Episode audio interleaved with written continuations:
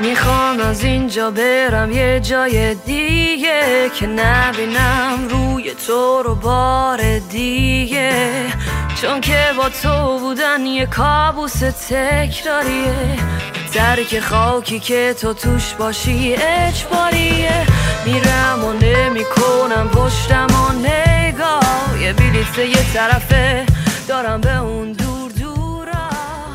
سلام با قسمت پنجم پادکست اخلاق در کسب و کار کنارتون هستم.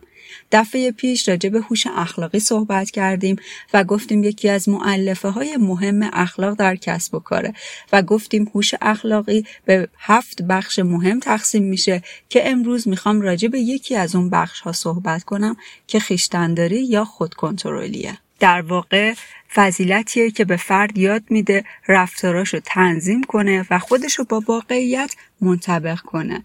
متضاد خیشتنداری عجله و عجول بودن. خیشتنداری یک مکانیزم درونیه و باعث میشه که هر فکر و عمل زیان آور به عمل تبدیل نشه.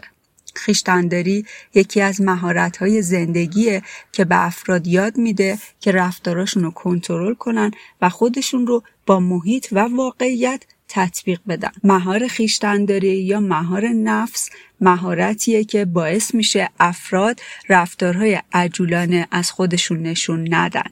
تقویت مهارت خیشتنداری تاثیرات مفید فراوانی مثل افزایش اعتماد به نفس انعطاف پذیری همدلی و غیره رو به فرد یاد میده. بسیاری از افراد اسیر و تسلیم محض امیال گذرای خودشون هستن و با اینکه ممکنه بدونن با ارزای این امیال در دراز مدت به خود و دیگران آسیب می‌زنن از روی عادت و نه از روی اراده رفتار می‌کنن و بعد دچار عذاب وجدان میشن و احساس گناه بهشون دست میده. صرف نظر از اینکه ما چه کاری انجام میدیم حالا فیزیکی یا ذهنی؟ اهمیت خیشتنداری در رسیدن به نتایج مطلوب بر کسی پوشیده نیست. اگر احساسات بر ما غلبه کنن طبیعتا منطق کمرنگ میشه و تصمیماتی که می‌گیریم احتمالا تصمیمات سازندهی نخواهند بود. لازمه خیشتنداری اینه که احساساتمون رو در همه حال تحت کنترل داشته باشیم. ما باید تصمیمات خودمون رو بر پایه منطق و بدون ترس اتخاذ کنیم.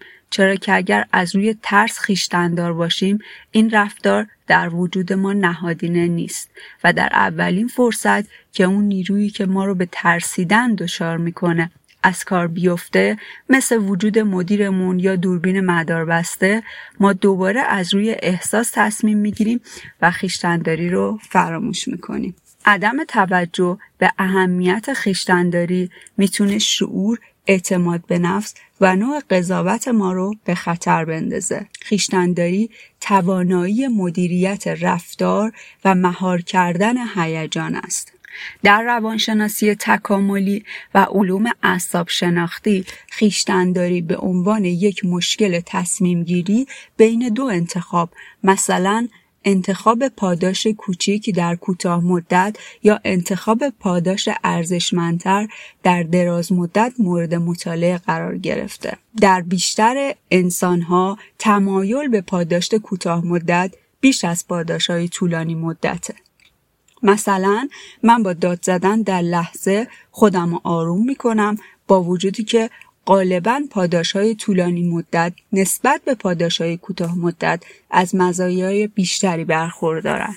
مثلا برخورد شما با مشتری که داره داد می‌زنه اگر شما هم متقابلا داد بزنید ممکنه در لحظه خودتون رو آروم کنید ولی اگر تصمیم بگیرید که خیشتندار باشید و راه دیگه ای رو انتخاب کنید برای آروم کردن خودتون و مشتری مسلما پاداش بلند مدت رو انتخاب کردین که از مزایای بیشتری هم برخورداره. یه پژوهش مردم شناختی در شهرستان گرمسار انجام شده سوال این بوده که آیا نحوه برخورد پلیس با مردم می‌تونه در مشارکت آنان و برقراری امنیت و کاهش جرایم نقش داشته باشه یا نه نتایج مطالعه حاکی از اینه که رمز موفقیت پلیس در کاهش جرائم و ارتقاء سطح مشارکت مردم در برخورد مناسب با شهروندانه.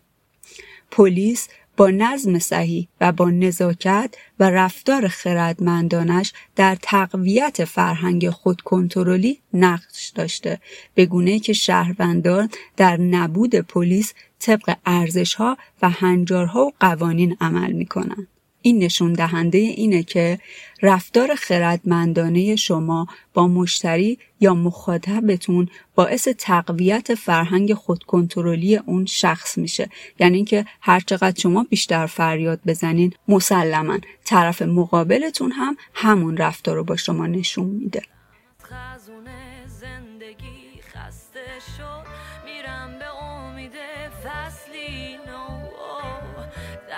زندگی همه روم بسته شد. گفتی تو رسم و رسوم دروغ نیست. قلب من رو بودی و تو فروختیش اصلا نفهمیدی چی آوردی به روزم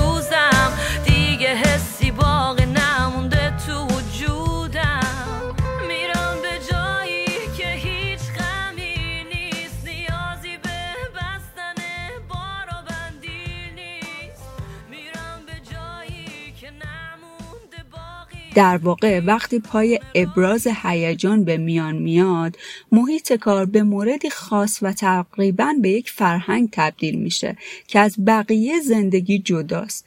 در جمع دوستان و خانوادهمون می‌تونیم هر, هر آن چیزی که بر قلبمون سنگینی می‌کنه رو مطرح کنیم و باید هم این کارو بکنیم.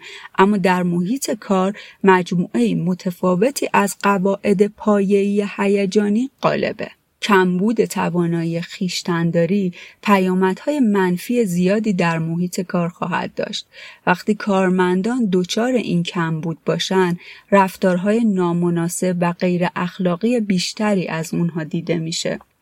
مشکلاتی که در زمینه کار می‌بینن و کمتر عنوان می‌کنن کمتر به همکاران خودشون کمک می‌کنن و کمتر وارد کارهای داوطلبانه میشن. همچنین کاهش توانایی خیشتنداری باعث میشه کارمندان کمتر به کارهای سخت بپردازن و انرژی کمتری برای کار خودشون بذارن. به این ترتیب راندومان کاری افت خواهد کرد. بدترین اتفاق وقتی میفته که یک مدیر توانایی خیشتنداری خودش رو از دست بده. در این حالت روش های مدیریت بدتری به کار میبنده. سوء استفاده های کلامی و رابطه های ضعیف با کارمندان از عواقب این نوع مدیریته.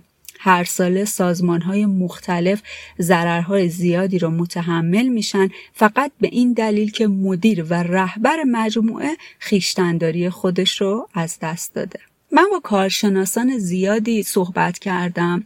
برای اینکه راهی و نشون بدن برای تقویت روحیه خیشتنداری. و ازشون کمک خواستم که بگن به نظرشون بهترین راه برای تقویت روحیه خیشتنداری چیه؟